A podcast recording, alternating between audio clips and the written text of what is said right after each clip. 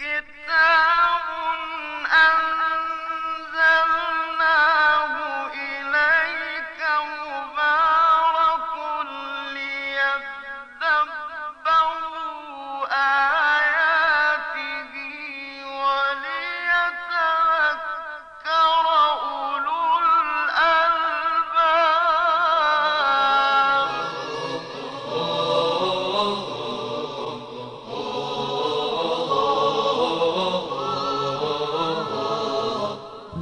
محضر قرآن. نکات ادبی آیات قرآن کریم هم از نکات صرفی، نحوی و لغوی بپردازیم. به کارشناسی آقای دکتر مصطفی.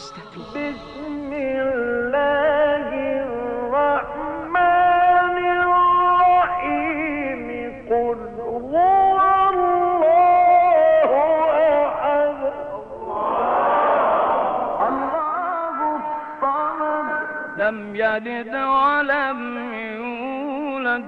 ولم يكن له كفوا احد بسم الله الرحمن الرحیم. سلام عرض کنم خدمت شما عزیزان و گرامیان و همراهان همیشگی ما در برنامه در محضر قرآن. دوستانی که یکی دو برنامه قبل رو با ما همراه بودن. خاطرشون هست که ما رسیدیم به آیه 17 سوره مبارکه تور. ان المتقین فی جنات و نعیم. خب این آیه خیلی صحبت نداره. کلماتش تقریبا روان و راحت هست. ان المتقین فی جنات و نعیم. متقین در بهشت ها و باغ ها و نعمت هستند. فقط یادآوری می‌کنم که قبلا به دفعات عرض کردیم جنات که جمع جنت هست به معنی بهشت نیست. تو فارسی ما بین باغ و بهشت تفاوت می‌گذاریم. بهشت رو فقط در مورد آخرت به کار بریم اما در زبان عربی کلمه جنت یعنی باغ. حالا این باغ می‌خواد تو دنیا باشه می‌خواد تو آخرت باشه. که طبیعتا در اینجا منظور آن باغ است که در آخرت باغ ها جنات. منتها خب ما تو ترجمه هامون معمولا این باغهای اخروی رو به بهشت ترجمه می‌کنه نعیم هم که یعنی نعمت. این المتقین فی جنات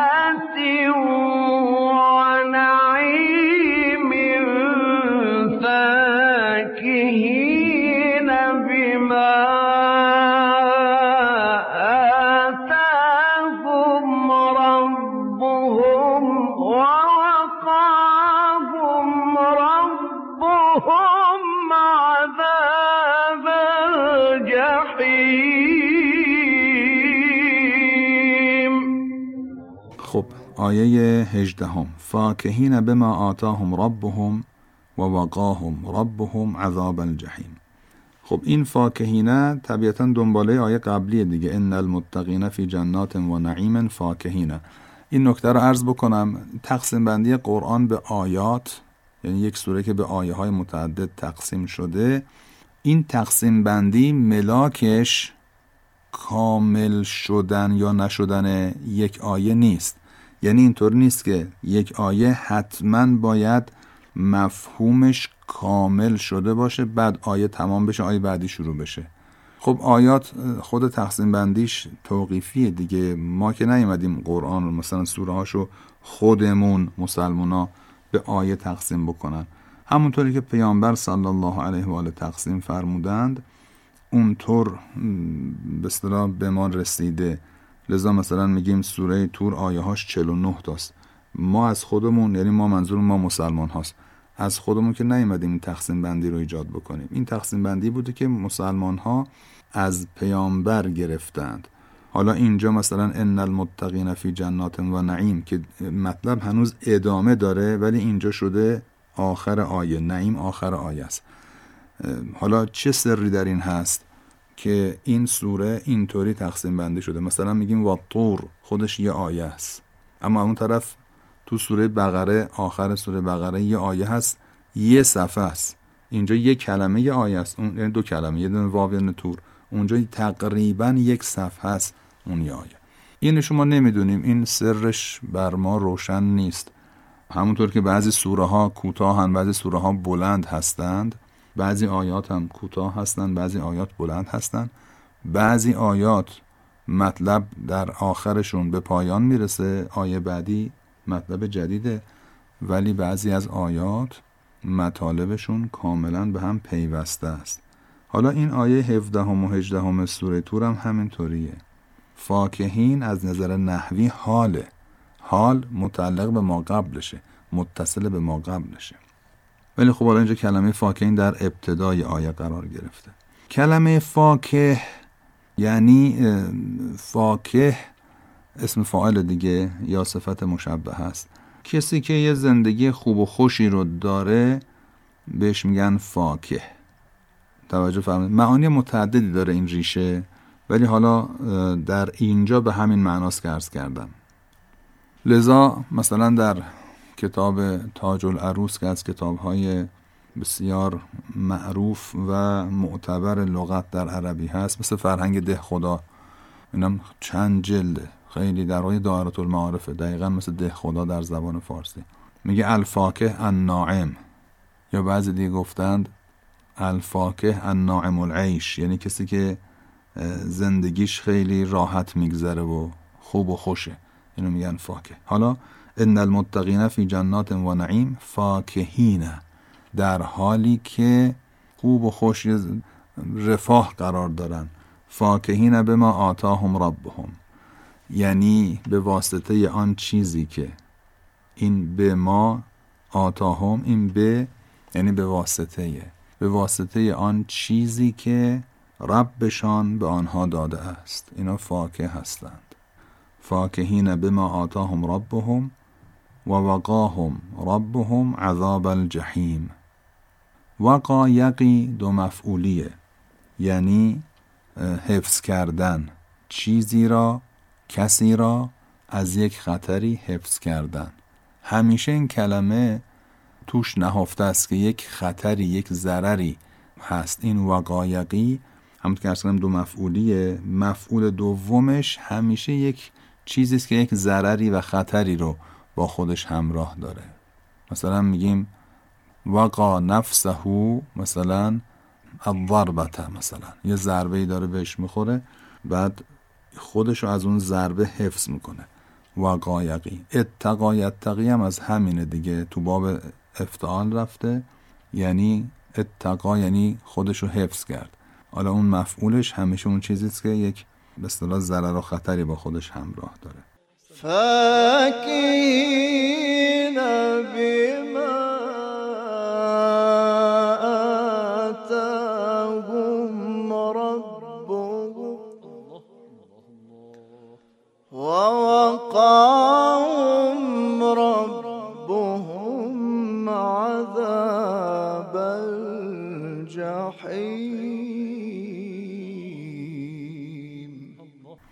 اینجا وقاهم ربهم عذاب الجحیم و ربشان آنها را از عذاب جهیم در امان نگه داشت و حفظ کرد. کلمه جهیم بر وزن فعیل به معنای خب همه به میگن جهنم دیگه. جهیم و جهنم در واقع به یک معناست برای خیلی ها عملا همینطوره یعنی مش معناشون مشترکه به هم نزدیکه.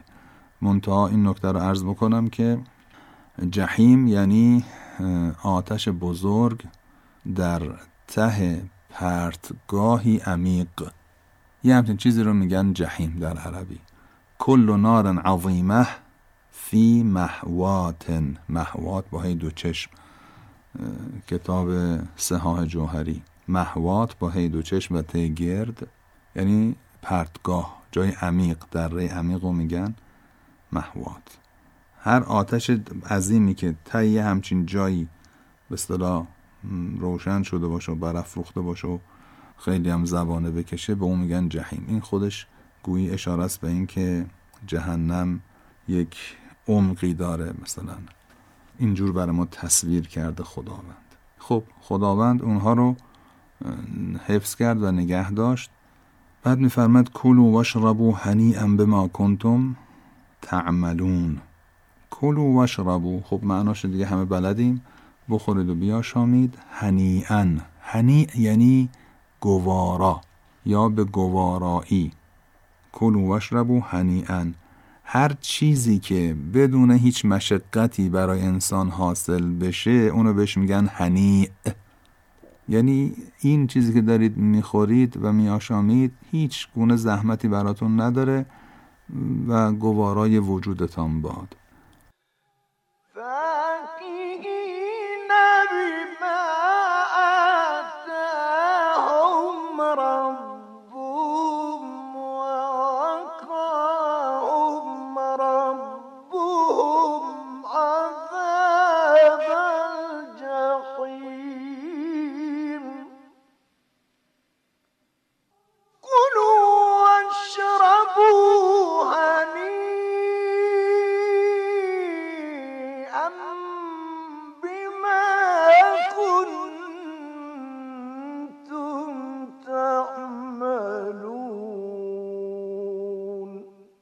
در اینجا از نظر نحوی چون ما این مسائل نحوی رو هم باید عرض بکنیم خدمتتون در واقع این می‌تونه یا صفت باشه برای موصوف محذوف یعنی مثلا کلو واشربو مثلا طعاما یا شرابا هنیئا یعنی یک چیز گوارایی را بخورید و بنوشید.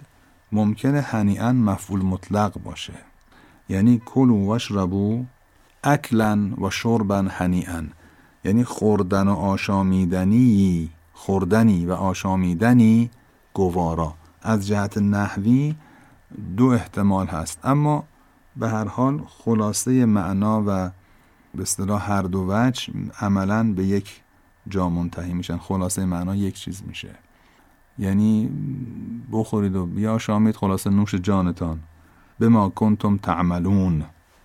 به می‌تونه به معنای اینو خوب دقت بفرمایید. به ما کنتم تعملون. به یعنی به خاطر یا می‌تونه به به معنای در مقابله باشه. این حروف در زبان عربی حروف جر حروف اضافه معانی متعددی دارن. از جمله به مثلا میگیم کتب تو بالقلم یعنی به وسیله قلم نوشتم مثلا. اینجا به وسیله معنا میده. گاهی وقتا به خاطره معنا میده. گاهی وقتا با و مع معنا میده یعنی همراه بودن. گاهی وقتا فی معنا میده. به اصطلاح چیز عجیبی هم نیست. به حال تو فارسی تو انگلیسی هم مثلا شما دارید که یک کلمه ممکنه در جمله های مختلف به صورت های مختلف ترجمه بشه. حالا در اینجا یکی از احتمالات این هستش که به به معنای به سببه به خاطره باشه. یعنی کلو واشربو هنیئا به سبب آنچه که عمل می‌کردید به ما کنتم تعملون. می‌تونم به معنای این باشه که در مقابل آنچه که عمل می‌کردید. مثلا ببینید من میگم بعت الکتاب مثلا به الف تومان مثلا. این کتاب رو فروختم در مقابل هزار تومن اینجا به معنای در مقابله میده نه به خاطره. نمیگم به خاطر هزار تومن فروختم که. دارم قیمتش رو میگم میگم این در مقابل اون. حالا اینجا یه بحث هست در واقع بحث کلامیه. از بحث لغت رفت بیرون ولی مقدمه اون بحث کلامی همین بحث لغویه که با در اینجا چه معنایی داره؟ اگر با بای مقابله باشه خوب دقت بفرمایید. یعنی در مقابل کارهایی که می‌کردید اینو خدا داره میده. می‌تونن جان هیچ ربطی به هم نداشته باشن هیچ هموزن هم نباشن. رو لطفش داره این کارو می‌کنه مثلا. در مقابل این کارا این کارو داره برای شما می‌کنه. بهتون مثلا این نعمت ها رو میده. نه به سبب کارتون. اما اگه گفتین این بابای سببیته یعنی به سبب به خاطر یعنی گویی کارها خودشون انقدر وزن دارن انقدر ارز کنم قدرت و پتانسیل دارن که مثلا اون نعمتهای اخروی رو برای ما به دنبال خودشون بیارن. ببینید دو تا معنا شد. در مقابل این کارا خداوند اون نعمت ها رو میده یا به سبب این کارا خداوند نعمت ها رو میده؟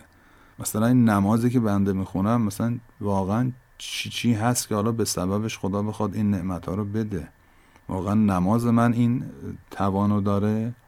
یا نه؟ حالا لطف خدا. خدا گفت بخون. حالا تو نماز تو کجا؟ نماز پیامبر اکرم صلی الله علیه و آله کجا؟ نماز حضرت علی علیه السلام کجا؟ حالا در مقابل این خم و راست تو خداوند لطف می‌کنه این نعمت هم میده. این میشه در مقابل این کارتون. یعنی گویی لطف خداست. اما وقتی میگیم به سبب کارهایی که می‌کردید یعنی انگار ما طلبکاریم. یعنی این کار کردیم به سبب این کارها خدا بعد اینو به این نعمت ها رو به ما بده. این دو بینش و دو نگرش اعتقادیه که اصطلاحا بهش میگن مسائل کلامی در علم کلام مطرح میشه که آیا اعمال ما سبب این نعمت ها و بهشت و این هاست؟ در قسمت نعمت ها دارم عرض می‌کنم و نه در قسمت عذاب. یا اینکه این اعمال ما یک بهانه است که خداوند در مقابلش لطف به ما بکنه. این دو نگرشه دو نگرش کلامی است که منشأش معنای با در این به ما کنتم تعملون است که اینجا به کار رفته و موارد مشابه دیگر هم در قرآن داره.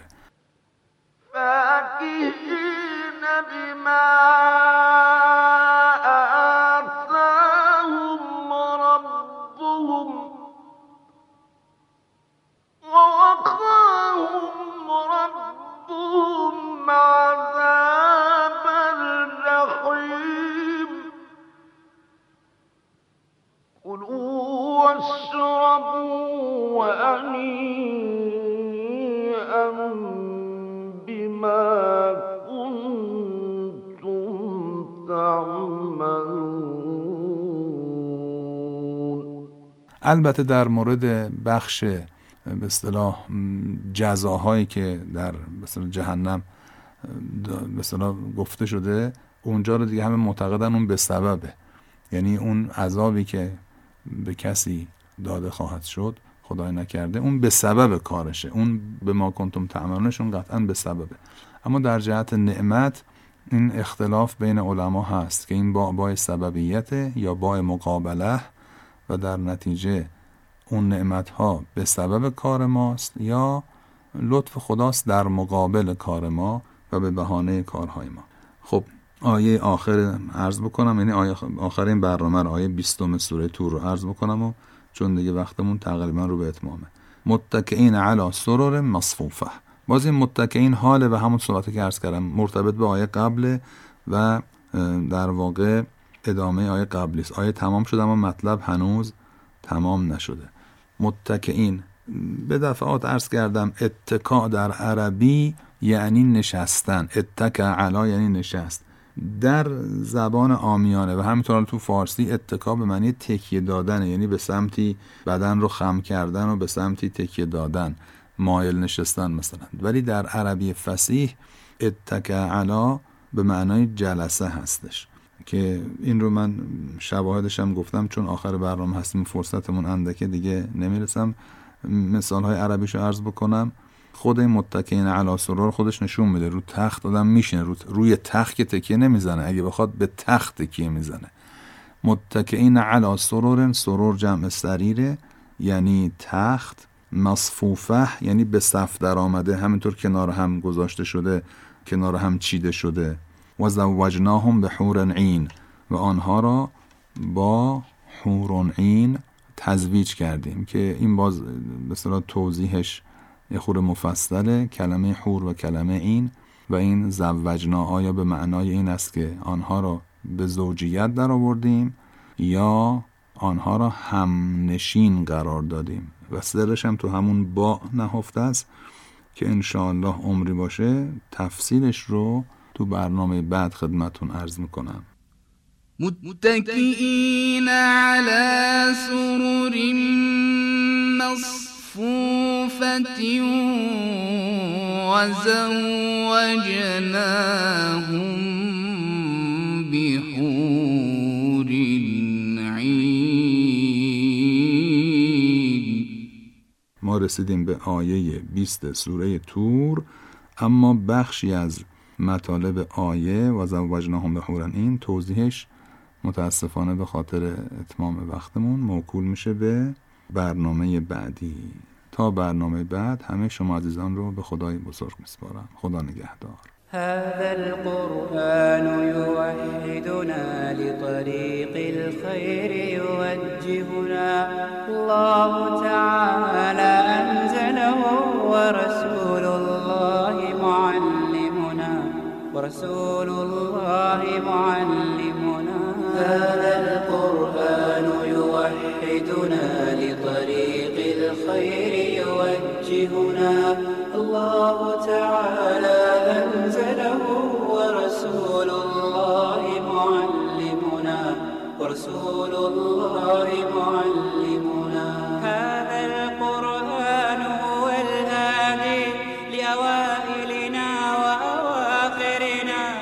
يدعو للعلم وللعمل لا شيء سواه يهذبنا هذا القرآن هو الهادي لأوائلنا وأواخرنا. يدعو للعلم وللعمل لا شيء سواه يهذبنا كتاب الله شيء يهذبنا العمل به كتاب الله شيء سواه يهذبنا. هذا القرآن يوحدنا لطريق الخير يوجهنا. الله تعالى أنزله ورسول الله معلمنا. ورسول الله معلمنا.